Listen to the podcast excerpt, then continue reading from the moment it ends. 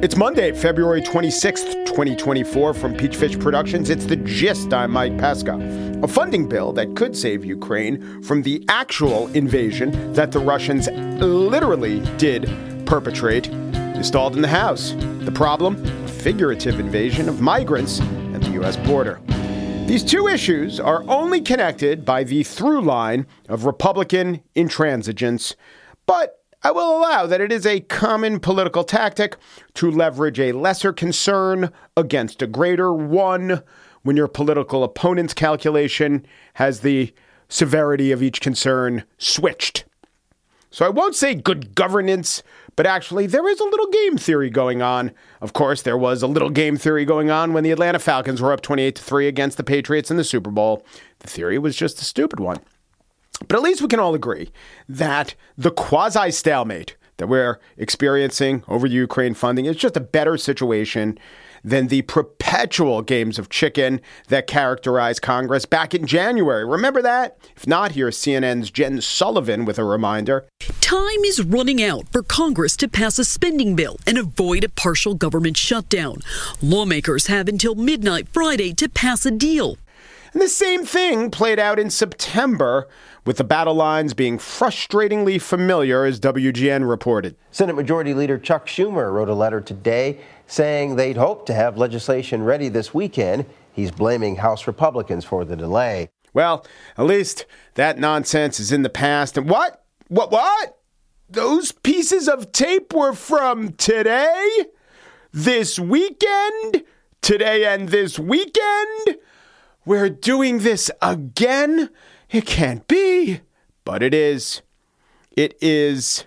Or it isn't, and there won't be a shutdown. But who knows? And really, I speak for most of my fellow Americans when I ask, who cares? Yes, of course. If there is a shutdown, we'll care. But these developments just conspire to make Congress the worst institution in American public life. The worst. The DMV is better than Congress. The Catholic Church I mean, they still run a good youth basketball league. Telemarketers. I mean, they do offer employment opportunities for the occasional New Orleans based street magician. But Congress, the U.S. Congress, is just awful. This story is awful. Their governing is awful. No one likes it. No one doesn't hate it. Even whoever, quote, wins the shutdown or gets their bills passed, they still hate it. They still hated what they had to go through. There are those who say, aha, and that's just what conservatives want. They want for you to hate government. No, that's not it. They at least want you to hate them less than they do their opponents. They're not even achieving that. The whole idea of the grand conservative game plan to devalue the worth of governance, that is what we call a retcon. It is not true. It's what you say during a disaster to pick up a couple of shards of broken wood around you and say, oh no, this, this part I meant. It makes the tiresome maniacs seem a little more possessed of direction than they really are. The shutdown caucus, by the way, they never win. They never win. Sometimes they actually, you know, in years past, they have got their shutdown. That was worse for them than when they didn't get their shutdown. There is nothing else that I pay this much attention to that squanders my efforts more with meaninglessness. And I say that as a fan of the New York Jets. Congress is the worst spectacle in public life. And worse than that, it's currently in reruns. On the show today, speaking of TV, Shane Gillis didn't bomb on SNL, but he did not kill either. So that's kind of good for the death toll, bad for stand up, but not nearly as bad as some would have you believe the state of stand up on award shows on SNL. I will give you the one secret element of success. But first, when the Biden administration foreign policy experts took over from their predecessors, they told the world and themselves the adults are back. Things seemed to be going well for a while, and then they very much didn't. Alexander Ward is out with a new book, The Internationalists The Fight to Restore American Foreign Policy After Trump. We will talk about Joe Biden's approach to the numerous conflict zones around the planet. Alexander Ward up next.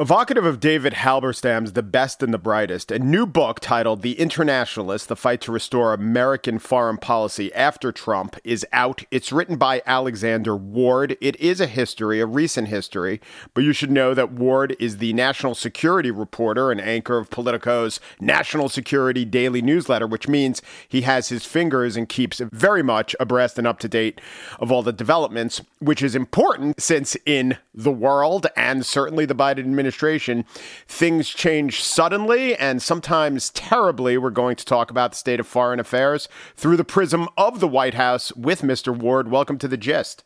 Yeah, thanks for having me on. So I'm not saying that when you were reporting the book, which is essentially uh, during Biden's first couple of years, things were stable, but they do seem much more stable, much less bloody, much less chaotic than they are now. And we're talking about a time of the Afghanistan withdrawal and the surprise invasion of uh, Ukraine by Russia. Does it seem that way to you? Um, yes and no. I mean, I think that's more dramatic with Israel Hamas, right? But there's no question that the withdrawal from Afghanistan was chaotic, deadly. We'd lost 13 service members. It was awful for the people of, of Afghanistan. We've still left a lot of American allies, um, you know, that that are in Afghanistan back there. Uh, of course, Russia's invasion of Ukraine was bloody and brutal. So I would just say that there's there's been sort of an uh, an increase in what's been going on, but I wouldn't yeah. necessarily say it's more dangerous, but it's certainly more out of control for Team Biden than it was uh, even then. Right. So, what I was thinking of, you're right. Like, if we just look at the death toll, of course, it's going to be higher in the early days of the uh, Russia Ukraine invasion than in the uh, maybe last year when. Um, uh, sort of a deadlock, not uh, not a not a death free deadlock, but a deadlock has taken hold I think what I mean is I'm thinking of the Trump or the Trump um, acolyte criticism of the world on fire. And I think this is an unfair criticism, but it does seem more on fire now. And a lot of that is what we pay attention to. I don't have to tell you that as this war in in uh, Gaza is grinding on and killing people, compared to the war in the Tigray region of Ethiopia, it's but a fraction of the death toll. But it, what does the United States and what do Americans and probably what does the Biden White House pay attention to? Much more to the war in Gaza than some of these other other hotspots in the world, right?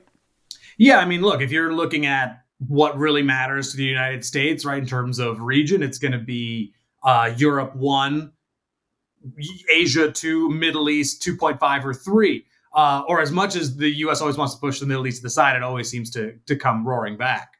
Um, in the Trump years, as you alluded, there was chaos and there was dysfunction, but there wasn't necessarily this outbreak of war. We should note, of course, that Russia had was still invading Ukraine at the time. Russian troops did not pull out during the Trump years. Um, no, there was not a massive Israel Hamas flare up, but there were tensions with uh, Iran. Lest we lest we forget, there was genuine concern and threats of nuclear war with North Korea. Like it wasn't that it was necessarily uh, you know a less tense time. It may have been a less deadlier time uh, which is leading to that Trump argument of, look, I'm the guy who can prevent World War III, right? Yeah. When Biden comes in, World War III breaks out. So that's why I feel, I know I'm jumping ahead a little bit, but if we're thinking about foreign policy's role in the 2024 election, foreign policy rarely matters. But I do think, in the sort of meta sense, this is the don't start World War III election, right? Which, which president's going to keep us safer in this time of chaos the best? That's going to matter to voters.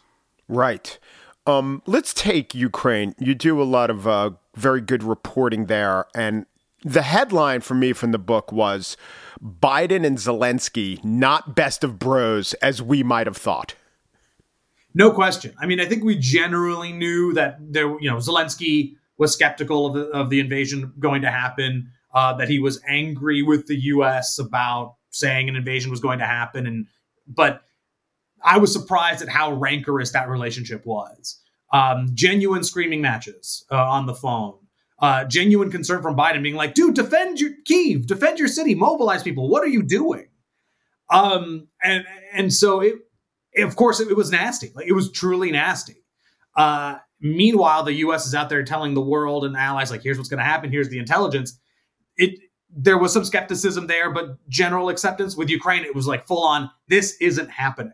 Now, nothing sharpens the mind more like getting your country invaded. So the moment you know, the Russian troops come over the border. Zelensky's like, great, where's my money? Where's my weapons? Uh, and that that changed. And of course, now you can still sense a tone of rancor when the U.S. isn't sending stuff Kiev's way. But you're right. I sure, because their lives depend on it. I'd have at least rancor. Sure. Uh, so I think you're right. Like one of the newsier point, points in this book is I think is a, as deep a chronicle as you'll find of just how uh, intensely angry Biden and Zelensky were at each other. Um, so I interviewed Yaroslav Trofimov, who's the chief foreign affairs correspondent of the Journal, and he's Ukrainian and he wrote a book about Ukraine. It doesn't contradict what you report, but you you actually emphasize different um, time periods during the war. Beforehand, Zelensky, for a lot of reasons that you and he get into, and also the Ukrainian establishment and most of the European establishment, thought it very unlikely that Putin would invade. And the Americans were certainly more, uh, at least entertaining that um, possibility privately publicly, also from your reporting. Then, when the invasion happened, there was a shift, and this was mostly expressed on the European side. But Trofimov has a number of instances where Americans communicated to Ukrainians and communicated internally. Well, that's it. The war's over. Like, let's start talking about how best to surrender, give up, uh, get whatever you can from this from this inevitable onslaught. How much did you find that that was the stance of the uh, the Biden administration? They wanted the Ukrainians to fight, but did they really think that, you know, maybe you could hold the Russians off for a couple of days, but not a couple of months or years? I mean, look, there was intelligence suggesting, and this is something that General Mark Milley briefed to people uh, when he was the Joint Chiefs Chair, uh, that Kiev could hold for 72 hours. That it would that's how long it would take for Russia to, to, to go in. Now, that wasn't the only thing intelligence was showing. There was sort of a breadth, but that was a concern and something that Milley mentioned to people. So, look, if you think Ukraine is effectively going to fall in three days, um, you probably don't have that much optimism about what's to come. The defense of Kiev, I, I think, surprised most people, um, maybe even those in Kiev, um, that how well they did. And the Russians kind of believe that they would be greeted as liberators, right? They came in and uh, things would kind of go their way. They faced a staunch defense. They faced a population that did not want them there. Um, and of course, the, the, the troops were already demoralized because they were waiting on that Ukrainian border for months and et cetera, et cetera. So, uh, yeah, it, it, was not the greatest planned military operation ever, but there truly was this um, sense that Ukraine probably couldn't hold out.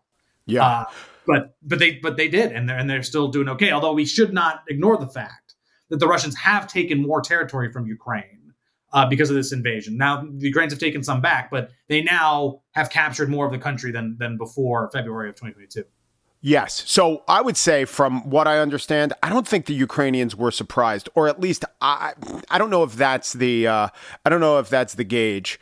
I think that they were unbelievably committed to their defense in a way that the Americans and the rest of the West couldn't really understand. And they all, or at least the uh, ones I've talked to and seen interviewed, all said, we're definitely going to fight to the death. And there's no question about it. And in many cases, they did. And this reflects a lot of what goes on in foreign policy, which is the assumption that other countries are going to behave essentially like the United States does. Do you, did you find the Biden administration falling into that trap, constantly being surprised that these other countries have entirely different calculations than we as Americans would? Well, sure. Although I will say, I think the lesson of that period is the U.S. thought that the Afghan government would fight to protect Kabul, and it yeah. didn't. Yeah. And the U.S. believed that Ukraine would fight, but wouldn't be successful, and they were. Right. So one thing that we've learned from this period is that U.S. intelligence or at least U.S. assessments are awful at understanding the will of troops. Uh, we, you know, we we have a good sense of the materials they have, the training they've received, uh, you know, their their ability to conduct certain operations. We don't know what's in their heart. Now, maybe that's impossible to do um, on an intelligence metric, but I do know that CIA Director Bill Burns, that's something he's trying to work on because that's two conflicts in a row. We didn't really nail that. I yeah. think the U.S., of course, deserves credit on the intelligence of Ukraine. They figured out the invasion was coming, but they didn't really get a sense of just how strongly and how adequately the Ukrainians would pull this off. What about the current domestic situation that is giving the administration the most headaches, the crisis at the border? This has an international origin, which are the continuously and I think shockingly deteriorating conditions in several Central American countries. This seems to have caught them a bit flat footed. Could it be that they looked at their predecessors, the Trump administration, and they said, these guys are over the top, medieval, cruel, have bad solutions, demagogue this issue, and looked at the root causes, which they're really into looking at, and put them on the back burner, dismissed them, said that it wasn't as important as other areas of the world where we think American intervention can affect outcomes, just because the Trump administration treated it as sort of a caricature of an actual problem. I, I can't say I'm an expert on the border, uh, I, I, but I can say two things. One is it would not surprise me that the Biden team wants to adopt elements of like Trumpism and populism without seeming like they are. And so how, when you do that at the border, they're worried about, you know, Congress matters here, progressives and others going, wait a minute, that's that's too Trumpy, don't do it. And so then they're just kind of maybe not flat footed, but stuck. Um, the other thing is, you know, as part of this book, I try to generally outline a Biden doctrine. And, and to your point, this team care deeply about the defense of democracies and democracy, and centralizing it, those kinds of issues and putting things to the side that they felt that really they that didn't matter. Not that they weren't dealing with them, but not prioritizing them. And that includes the border. That includes North Korea, oddly enough. Um, that includes generally African politics, uh, et cetera, et cetera. So there was this notion of if we rebuild, we got to focus on rebuilding uh, trust with allies. We've got to refocus on confronting Russia. We've got to refocus on competing with China. We've got to focus on tackling climate change and, of course, COVID, lest we forget uh, mm-hmm. when they came in when all that was happening. So all of these other issues were, were, to the side and just not as important to them. And I think what part of what we're seeing is a lot of that neglect, and this includes Israel Hamas, I should note, has come back to roost because while they were dealing with them, they weren't prioritizing them and putting as much resources into alleviating the alleviating some of these issues. A foreign policy action that the Trump administration took that I'm fairly confident the Biden administration wouldn't have was the targeted killing of Qasem Soleimani. Do you think, in retrospect, do, do, your sources within the Biden administration still maintain that that was a mistake? Do they point to anything that, uh, any blowback that incurred? Uh, do they not acknowledge, or do they acknowledge that there was something gained by eliminating the, such an important figure in the Iranian military structure? I think they hold two thoughts. One is they're very glad that guy's gone, and there's yeah. no question that the you know IRGC Quds Force is a weaker entity without him there. But they also go, okay, but what did it do? Like, if, if the goal was to deter Iranian aggression or send a real strong signal of, look, if you cross the line, these are the kinds of people we'll kill, it didn't do it. Now, you of course you could blame Biden administration's own actions on that, but that's generally how they feel. Because lest we forget, even after Soleimani was killed, there were attacks on the U.S. embassy in Baghdad. Um, there were other attacks in the region on U.S. troops. It's not like the Iranians stopped, but there's no question that Tehran was like, oh, wait a minute, that's further than they've gone. That's a new one. The one one thing I'd mention is Trump was oddly enough calculating when it came to the Middle East. Let's not. There was a moment where Iran downed a U.S. unmanned drone, and you had Secretary of State Mike Pompeo and National Security Advisor John Bolton say, "You now need to kill roughly around 150 Iranians in retaliation." Trump said, "No, that's not proportional. I'm not doing it." Bolton subsequently called that the worst decision he'd ever seen a president make. Less he was, of course, on the and the Bush administration during Iraq. But anyway, um, like Trump Trump was somewhat discerning. He he calculated. He made certain thoughts, and in his mind, the Iranians were being so provocative uh, and so aggressive that it was worth taking out one of their big guys, but not necessarily going all out and bombing Iran as some of his administration wanted. So Trump always points to the fact that during his administration there weren't as many conflagrations, I suppose, as happened during the Biden administration. Is there any case to be made that that was a result of something other than luck? I mean, you just pointed to one example where he didn't do what at least John Bolton and his most uh, bellicose advisors had advised him to do. Well, I mean, I don't necessarily.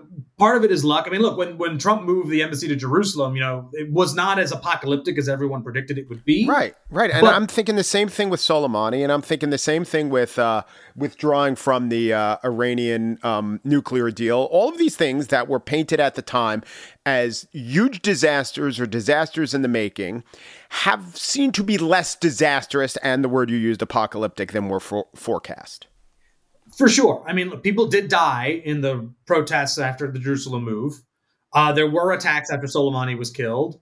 And Iran has inched closer to a nuclear weapon, to obtaining the fuel that they need to get a nuclear weapon uh, since the Iran since the Iran deal was left. Yeah. So I'm not saying. But there's a question as to whose fault is that? The fact that they have uh, monies that they weren't that weren't available to them, or the fact that the U.S. withdrew. But sorry to interrupt. Go ahead. No, that, that's completely fair. That's completely fair. Oh, my, my only, I'm, we're actually in agreement it was no not as apocalyptic uh, as the sort of Trump detractors said at the time. It was its smart policy. In the end, we, you know, history will tell. Uh, but I but I guess I should say is yes. You know, I, I don't know what's in Putin's heart. I don't know what's in Hamas's heart. I don't know what else. So, is it possible Hamas did not attack Israel uh, and and Russia did not escalate its invasion of Ukraine because they were worried what Trump might do? Maybe that's very possible. I'm not denying that at all. I haven't seen any evidence for that. Doesn't mean it's not true. But we do know um, that you know Putin did not decide to withdraw uh, troops from Ukraine during the Trump years, and we know that even though Trump stood firmly uh, with Israel throughout that whole period, that situation, that conflict between Israelis and Palestinians, did not get any better. Um, although the Abraham Accords, I think, is a great diplomatic accomplishment, but its the, its core weakness was there is still this issue to be solved about the Israeli Palestinians, which we're now seeing come to roost, of course, not only with the war, but as the Biden administration tries to make some sort of Israel Saudi deal uh, in order to somehow get the two state solution back on track. Yeah. How much humility is there within the Biden foreign policy apparatus? Do they think, you know, the most we could do is nudge things along a little bit? Whereas we could truly disastrously screw things up? Or do they think, you know, we're the United States, the most powerful country in the history of the world, we could really reshape the planet if we put our mind, treasure, and effort into it? I think when it comes to non-conflicts, they believe they can actually be transformational. Like when, you know, the the COP deal to get, you know, no, we're going to move beyond fossil fuels. The Inflation Reduction Act, we're going to invest in green technologies um, the fact that we can work with allies to strengthen relations. We can uh, get South Korea and Japan in a room and have them actually be friendly or at least friends. Uh, we can get the world to unite against Chinese telecommunications companies and social media accounts. We can uh, weaken Chinese trade and the Chinese economy and, and improve our trade relations with other nations. Like all of that, they feel is pretty transformational and pretty strong. When it comes to things like conflict, they feel that America has a role but cannot be determinative. So take Israel Hamas, right?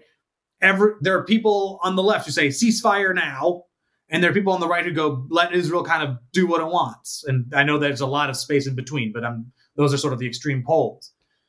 And Team Biden would kind of say to, to both of them, like, we're working on it. yeah. You know, we're, we're working to meet you guys in the middle, but that takes time. There's this notion that somehow if the U.S. accepted a ceasefire or just said Israel do what you feel, that this would be over pretty soon, they feel is wrong, and that only that the U.S. only has really limited influence in those kinds of situations. But in other aspects, they feel that they have a, a very strong transformational plan. And I will tell you, they are extremely thin-skinned at any sense of criticism about how they conduct any bits of their policy. As, as someone who has to contact the NSC press corps every day, um, I can tell you that even the hint of, you know, one of one of their aides' thoughts was not brilliant or anything like that leads them to to retaliate or retaliate's too strong, but respond in a way that's like, how are you stupid? Do you not get what we're doing here?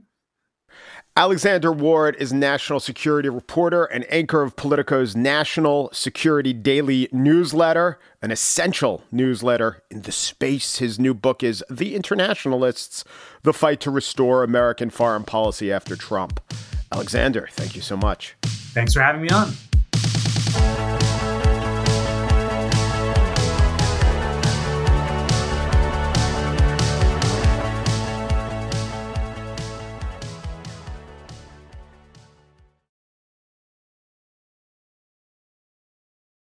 And now the spiel. You know me as an expert on eh, a little bit of politics, maybe, some policy like crime stats, of course, vexillology trends. But what I'm really adept at is explaining in detail what's funny and why. Why people find some things funny and other things unfunny.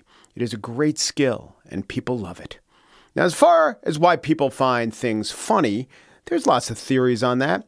I subscribe to the benign violation theory, but also the theory of universal ticklishness that maintains that jokes about goats, ducks, bears, and monkeys are usually funny, whereas jokes about lions, rats, and Episcopalians are for some reason not. What about jokes about armadillos? Usually trying too hard. That's the what's funny part. Now I'm here to tell you what's not funny, and that is pretty reliable. Something is not funny when the teller of the funny thing has been determined to be bad, a bad person. Bad people aren't funny, and funny people aren't bad. On Saturday Night Live, Shane Gillis, one of the most successful and acclaimed comics working today, did his monologue, and he did not kill. Gauge the audience's reaction to this, his least successful joke. Talk about my family. I'll tell you this. I don't know if you guys, uh, if you can tell by looking at me, but I do have family members with Down syndrome. it almost got me. I, I dodged it, but it nicked me. It nicked me. it's funny. It's fun. Some laughs there, and to be fair, it was a setup for later jokes. Here was the biggest laugh he got during his monologue. Some of the later sketches did better than that. So this biggest laugh was about his general lack of laughs. Look, I don't have any material that can be on TV, all right? I'm trying my best. Also, this place is extremely well lit. I can see everyone not enjoying it. this is, uh, you know, just the most nervous I've ever been. Don't clap now. Shut up. Gillis was hired about five years ago for about 24 hours to be an SNL cast member. That offer was rescinded when podcast appearances in which he made fun of Asian accents and speech surfaced. This branded Gillis to some as a bad person. Among them, critics like Eric Deggans of NPR, who, under a headline asserting that Gillis bombed, made the case that Gillis was a bigot. The Daily Beast also asserted that Gillis bombed, and they said his monologue was met by, quote, deafening silence. You heard the least well received joke. That was not silence. I have seen comedians bomb. That is not bombing. I have seen comedians do poorly on network TV. That also is not actually doing poorly. I could pull many clips of many network TV appearances where the comedian got fewer laughs. This is to address those who say, well, set against the backdrop of everyone geeked up to be there and excited for Shane Gillis, this is based on a curve bombing. It really wasn't. I've also seen Shane Gillis live crush in pretty small clubs, maybe 150 to 200 seats, where some patrons knew who he was, but most did not. Comedy, or in general, the ability to elicit laughs, is very meritocratic. Gillis thrives in that meritocracy. 90% of comedy club patrons, even those who buy tickets not knowing who will be on the bill, find Shane Gillis to be funny. The 10% that don't, Many of them write for modestly trafficked web outlets. But this was not Gillis's best set. This wasn't even a good one by his standards, and he knew it.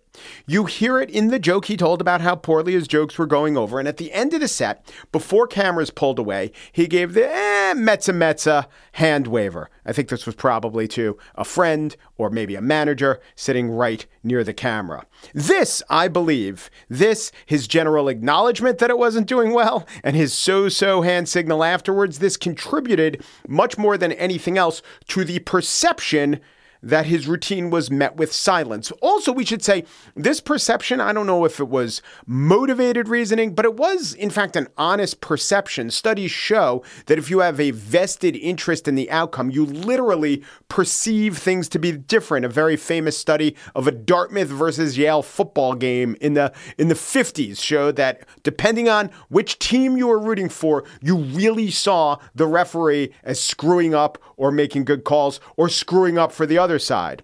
So that's the perception part. But the fact that we keyed on Gillis himself acknowledging that he wasn't doing good, that plays into the fact that we are highly mimetic animals. Luke Burgis wrote a great book about mimesis. We get cues from others, we copy others. It's a driving force in human behavior. As much as we know that a laugh track is not only phony but manipulative, it still works. It generally works. Therefore, I believe that when a comic makes jokes about bombing, in real life, it often does have the effect of winning over the crowd because they all feel like they're in it with you. But when you're watching from afar, it solidifies in the minds of the home audience that the person really is bombing. And cutaways to unhappy audience members in the room are powerful indicators of this, subconsciously even. This is especially true to an audience member at home predisposed to dislike the content. They think that content was terrible. Years ago, 2013, in fact, Seth MacFarlane hosted the Oscars. And in the style of his show Family Guy or his show Ted, the dirty teddy bear Ted, not the middle brow social science speech making Ted, MacFarlane sang a very rude song. We saw your boobs. We saw your boobs. In the movie that we saw, we saw your boobs. Meryl Streep, we saw your boobs in Silkwood. Naomi Watson, Mulholland Drive. The song was juvenile. It was certainly offensive. I'm not going to claim it was inoffensive. I'm not going to claim it made some exalted point. I'm sure MacFarlane actually wanted to give at least a little offense. He gave a lot. The New Yorker's headline was Seth MacFarlane and the Oscars Hostile, Ugly, Sexist Night. Man, oh man, was this song hated. I have a theory to explain the excoriation. It wasn't only the content, it was the cutaway. During the song, Charlize Theron and Naomi Watts were picked up on camera scowling, aggressively staring daggers or looking away at MacFarlane as he sang. This was the mimetic indication that many viewers keyed on, even if they didn't know it. But the looks were actually part of a bit, they were pre recorded. But the takeaway was, to identify with the wounded because that's what these famous actresses who are skilled at getting us to identify with and sympathize with them, that's what they signaled us to feel. In this year's Golden Globes, Jo Koy hosted and not very well. Here's one joke. It isn't so bad, though he does swallow some of the words. Big difference between the Golden Globes and the NFL. On the Golden Globes, we have fewer camera shots of Taylor Swift. I swear. There's just more to go to. The joke, I'll explain it, and people love this. It makes things funnier when I do this as an expert. But the joke is that Taylor Swift was right there at the Golden Globes because she was nominated. She was supposed to be there. It was sort of a professional capacity for her. But when she goes to an NFL game because her boyfriend Travis Kelce, is playing, the NFL just milks her presence for their own content. It's really a joke on the NFL, not on Taylor Swift. That's all fine. It's not the greatest joke. It's certainly not offensive. But what happened after Koy sputtered out the joke was that the camera cut to Swift, and Swift was not amused. This buried Koy. There is no coming back from the disapproval of the world's biggest celebrity. And this is no ancillary consideration. Award shows are especially attuned to the power of mimesis when it comes to evaluating hosts. The MC at this year's Grammys was Trevor Noah. He was affable, complimentary, and I don't think terribly concerned with actually eliciting laughter. Doja Cat is here. Doja's in the house. If you haven't listened to her album, you are wasting your ears. One of the best pieces of work that has ever been put out. Doja Cat put out a song, Paint the Town Red. It is a banger about how she doesn't care what anybody thinks about her. Oh, really, Doja? Oh, really? Well, guess what? We think you're pretty great. Yeah, yeah, that's right. I said what I said. Yeah, that's right. This is something of the future of entertainment, consensus entertainment. The celebrity industrial complex plus the human need to turn to the left and right to see what others think combined with the immediacy of pushback and feedback online. It's all conspired to supply us with supplicants as jesters. At least these days we have actual Oscar hosts. I like my entertainment award shows to actually attempt some degree of entertainment. Now, I assume the producers of these types of shows aren't as immediately knee jerk as the reviewers online. After all, the Grammys ratings rose 34%, thanks to, I think, some great performances like Luke Combs and Tracy Chapman singing Fast Car. The Golden Globes were up by 50%. There is no word on Shane Gillis's iteration of SNL just yet. A little nudge up or down in the ratings is not a referendum on the overall phenomenon, I should emphasize. Laughter might be an involuntary response, but it is influenced by some extremely predictable and innate human predispositions.